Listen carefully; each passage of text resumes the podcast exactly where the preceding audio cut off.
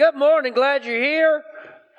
glad we get to hang out together. Glad to see some of you that, uh, like some of you hadn't seen in a few weeks. Some of you hadn't seen in a few months. Some of you haven't seen in a few years.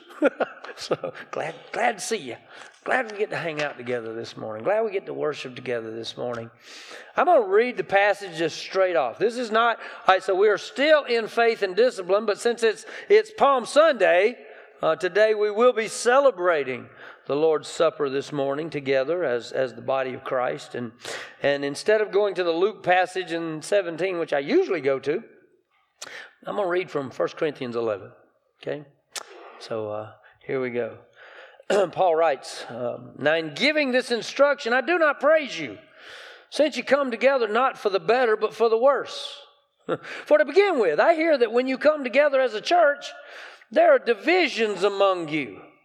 And in part, I believe it. Indeed, it is necessary that there be factions among you, so that those who are approved may be recognized among you. okay, everybody look around. Let's approve somebody. No, I'm just kidding. When you come together, then, it is not to eat the Lord's Supper, for at the meal, each one eats his own supper. So one person is hungry while another gets drunk. Don't you have homes in which to eat and drink? Or do you despise the church of God and humiliate those who have nothing? What should I say to you? Should I praise you? I do not praise you in this matter. For I received from the Lord what I also passed on to you. On the night when he was betrayed, the Lord Jesus took bread, and when he had given thanks, he broke it and said, This is my body, which is for you. Do this in remembrance of me. In the same way, also, he took the cup after supper and said, this cup is the new covenant in my blood. Do this as often as you drink it in remembrance of me. For as often as you eat this bread and drink the cup, you proclaim the Lord's death until he comes. So then, whoever eats the bread or drinks the cup of the Lord in an unworthy manner will be guilty of sin against the body and blood of the Lord. Uh, let a person examine himself. In this way, let him eat the bread and drink from the cup. For whoever eats and drinks without recognizing the body eats and drinks judgment on himself. This is why many are sick and ill among you, and many have fallen asleep. If we were properly judging ourselves, we would not be judged. But when we are judged by the Lord, we are disciplined, so that we may not be condemned with the world. Therefore, my brothers and sisters, when you come together to eat, welcome one another. If anyone is hungry, he should eat at home so that when you gather together, you'll not come under judgment. Hmm. I will give instructions about the other matters when I come, whenever I come. Hmm. Pray with me. Father, this morning as we gather, certainly, God, we, we approach your throne. God, just acknowledging that you have given us something that we don't deserve and can't earn. You've loved us and you've given us salvation redemption, regeneration. God, I praise you in this moment that as we come today, acknowledging what this, this week represents in, in, the life of our Savior, and knowing God, as, as Scott's already said, the, the grand triumphal entry and the, and the proclamation of kingship and, and all of those things. And yet, God, we are, we are moving very quickly toward that last supper, toward the arrest and trial and punishment and death. and yet, next Sunday, God, we're going to proclaim again the resurrection. So, God, this morning, help us to bring to you as we worship what you deserve. And we pray it in Jesus' name. Amen. The word in this passage that caught my eye, that made me really dig in a little, was this idea of uh, where he says right here, uh, whoever eats the bread or drinks the blood, the cup of the Lord in an unworthy manner.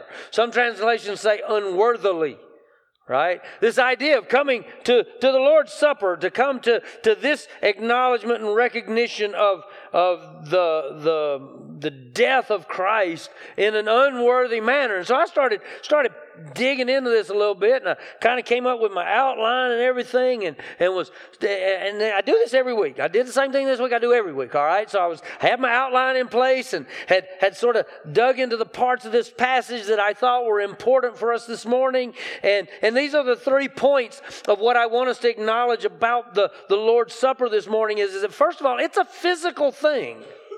We are going to eat something and we're going to drink something as a part of the Lord's Supper this morning. It's a, it's a, a physical action practice. We're going to do that. Second thing is, it's a mental thing. Because we are instructed by Jesus and reminded by Paul that we are to remember. Now, Jesus says this before he does it. Okay? At the upper room with the disciples, he says, Every time you do this, remember me. Right? Remember what I'm doing for you. All right?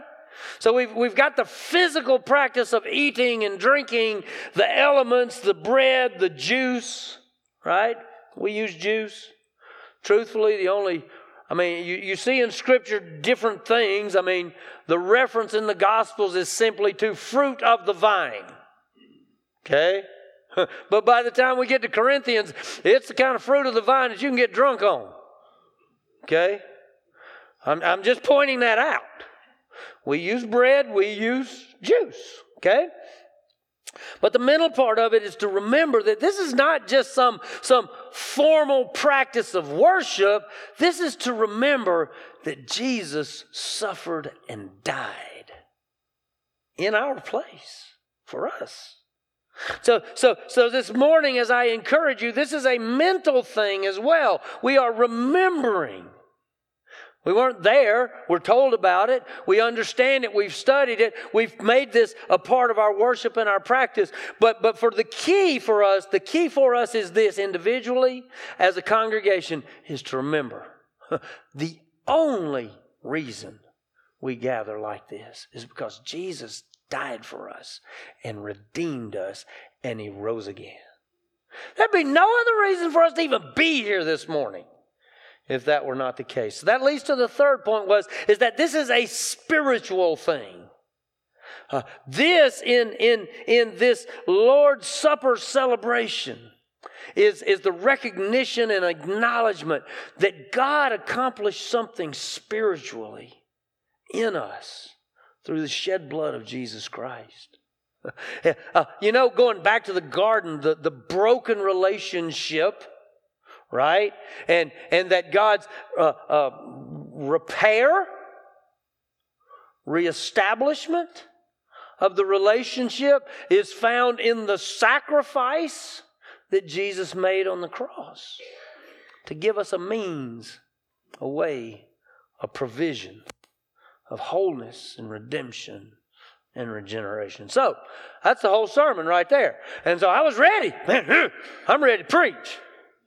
and then I started, all right, well, what, what is that?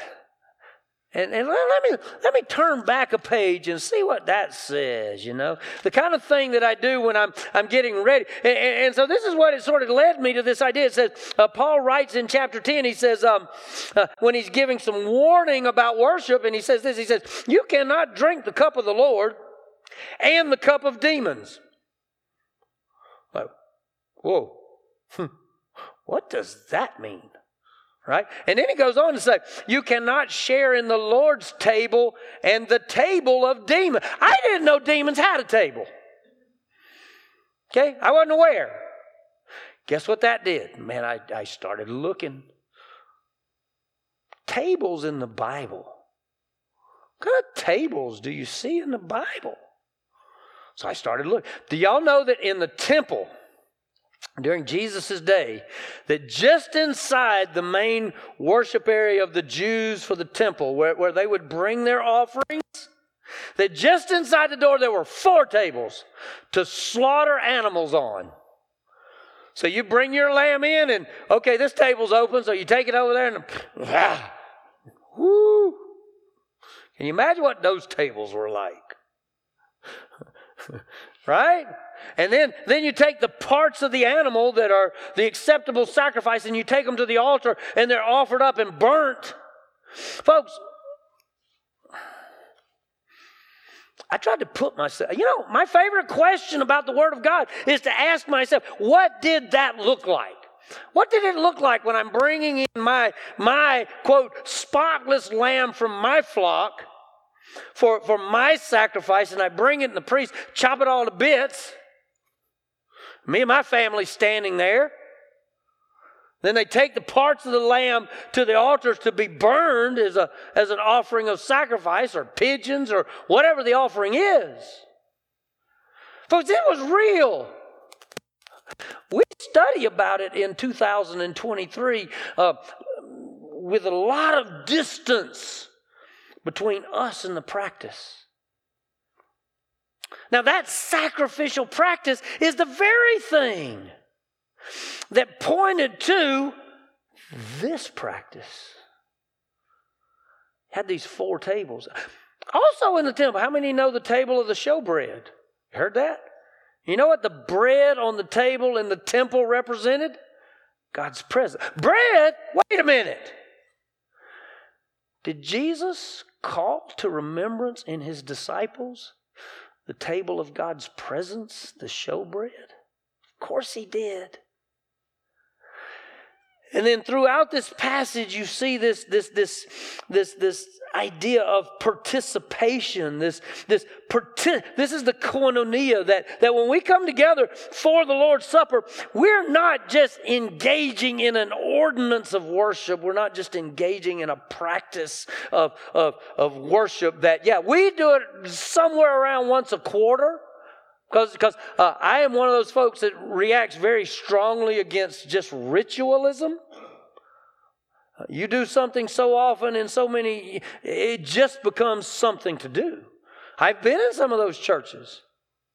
That's why I encourage you stop and eat bread and drink juice uh, with your family around the table and, and remember that Jesus died for you as a family. That's the picture of the New Testament. You go back to Acts, they were eating from house to house to house worshiping from house to house to house, celebrating the resurrection and the Lord's Supper from house to house to house. We've made it a part of. Now, all right, here you go. Here comes the boring part. Y'all ready? I started looking into these phrases in theology, the, the normative principle of worship. Normative principle of worship. Raise your hand if you have even heard that phrase before. A couple of you. Yeah, see there? Some people know what it is. Probably went to theology school somewhere, right? I'm just teasing. The normative principle. Now, the normative principle of worship says that in worship, as long as it's not forbidden in Scripture, then we can do it. But then there are churches who practice what is known as the regulative principle of worship. Right? Are y'all, everybody, you're just on the edge of your seat over this stuff. I can tell the regulative principle of worship. If we don't see it practiced in Scripture, then it is forbidden and you can't do it. That's regular. We can only do. That's why some churches don't use musical instruments.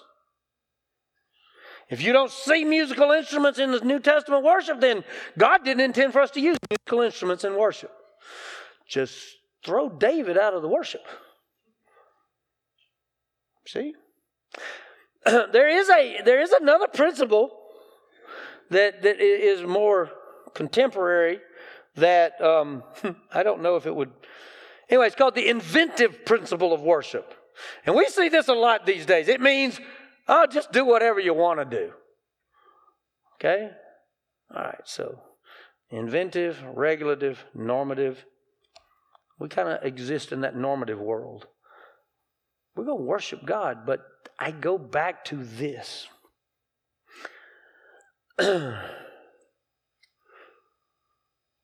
Whoever eats the bread and drinks the cup of the Lord in an unworthy manner will be guilty of sin against the body and blood of the Lord. You know, growing up, I um, six o'clock was dinner time. I had to be there at six. I don't care what was going on. Mom wanted me at the table at six o'clock. Had to be there. Right? and if you're not there, guess what? They make a scene.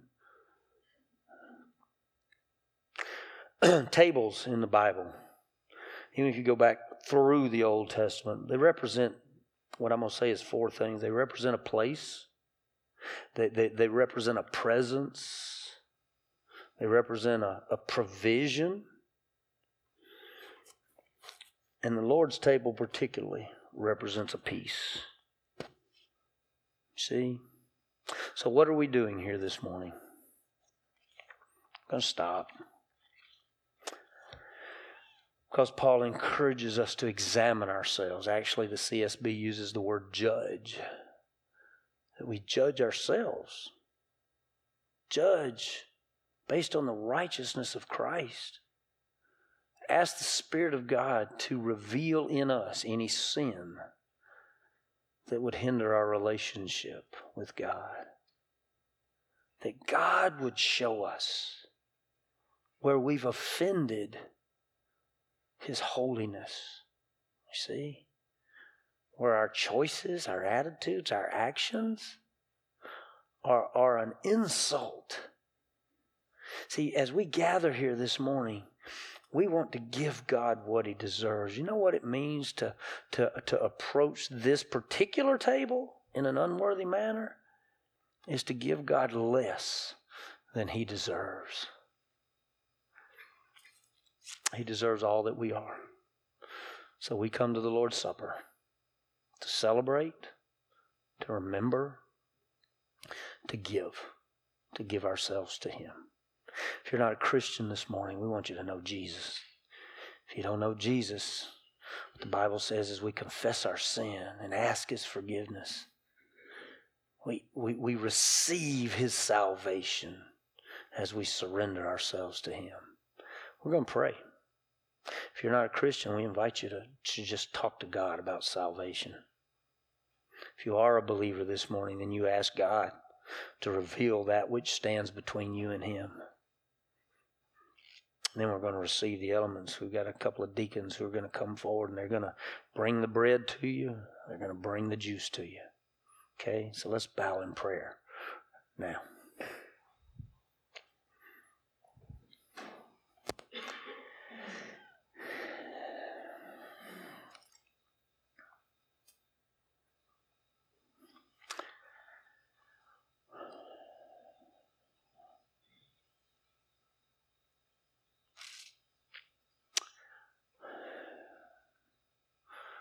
Father, I thank you for your love.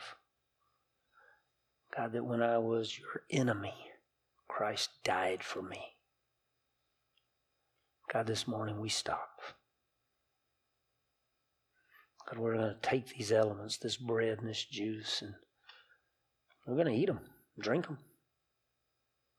And yet, God, we're going to remember what you did, what you accomplished on the cross.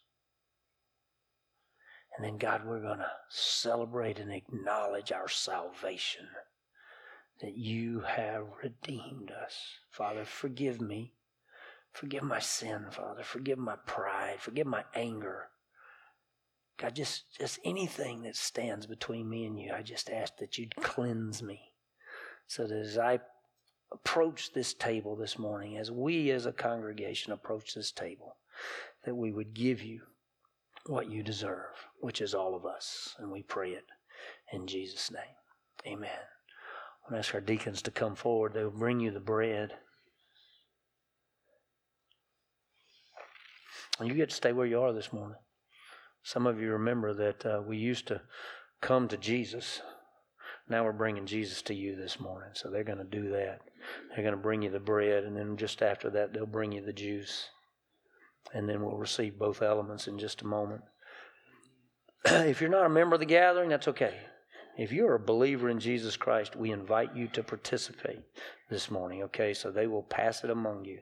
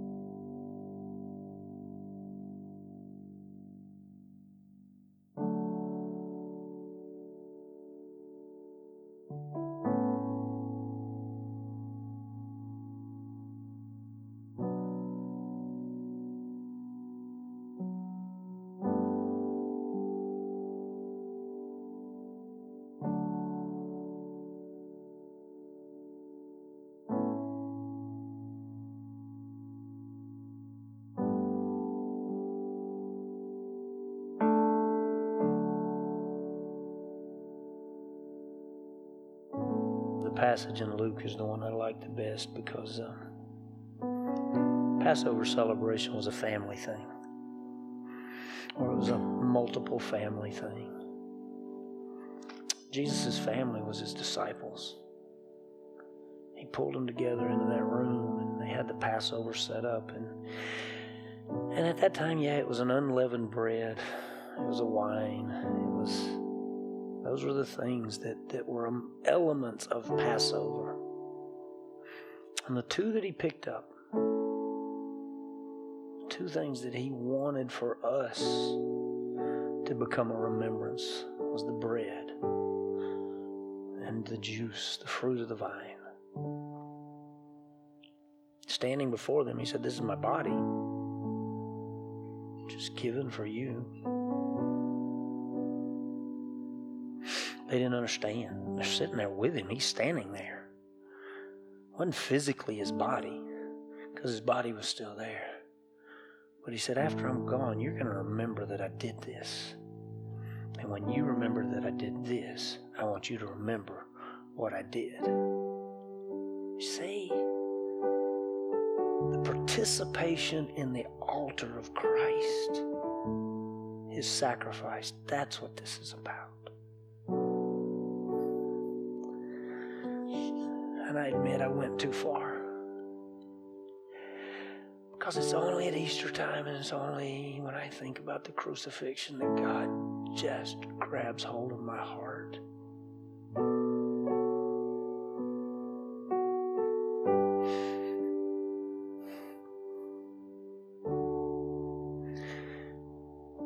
Every time you do this, remember that I died for you. Passed the bread out to him. He said, Remember me.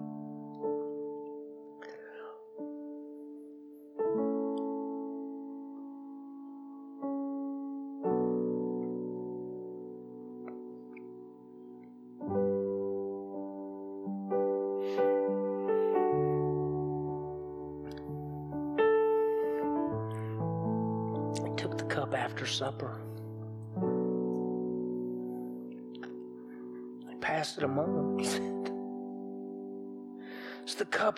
Covenant in my blood, which is shed for you.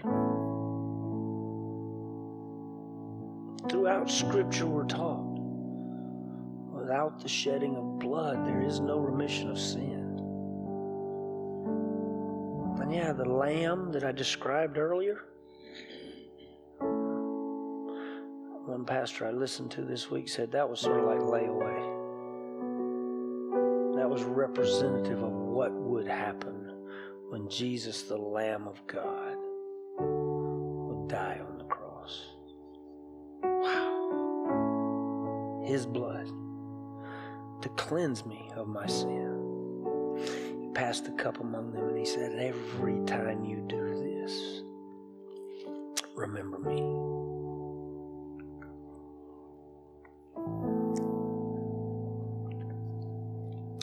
Pray with me. Father, thank you. thank you that your love is overwhelming. Thank you that your love is unconditional. Thank you, God, that if it had only been me, that Jesus would have died in my place, and yet his blood for the whole world. So, God, help us to be faithful. God, help us to approach the table, the altar, in a worthy manner. God, help us to love you back. And we pray it in Jesus' name. Amen.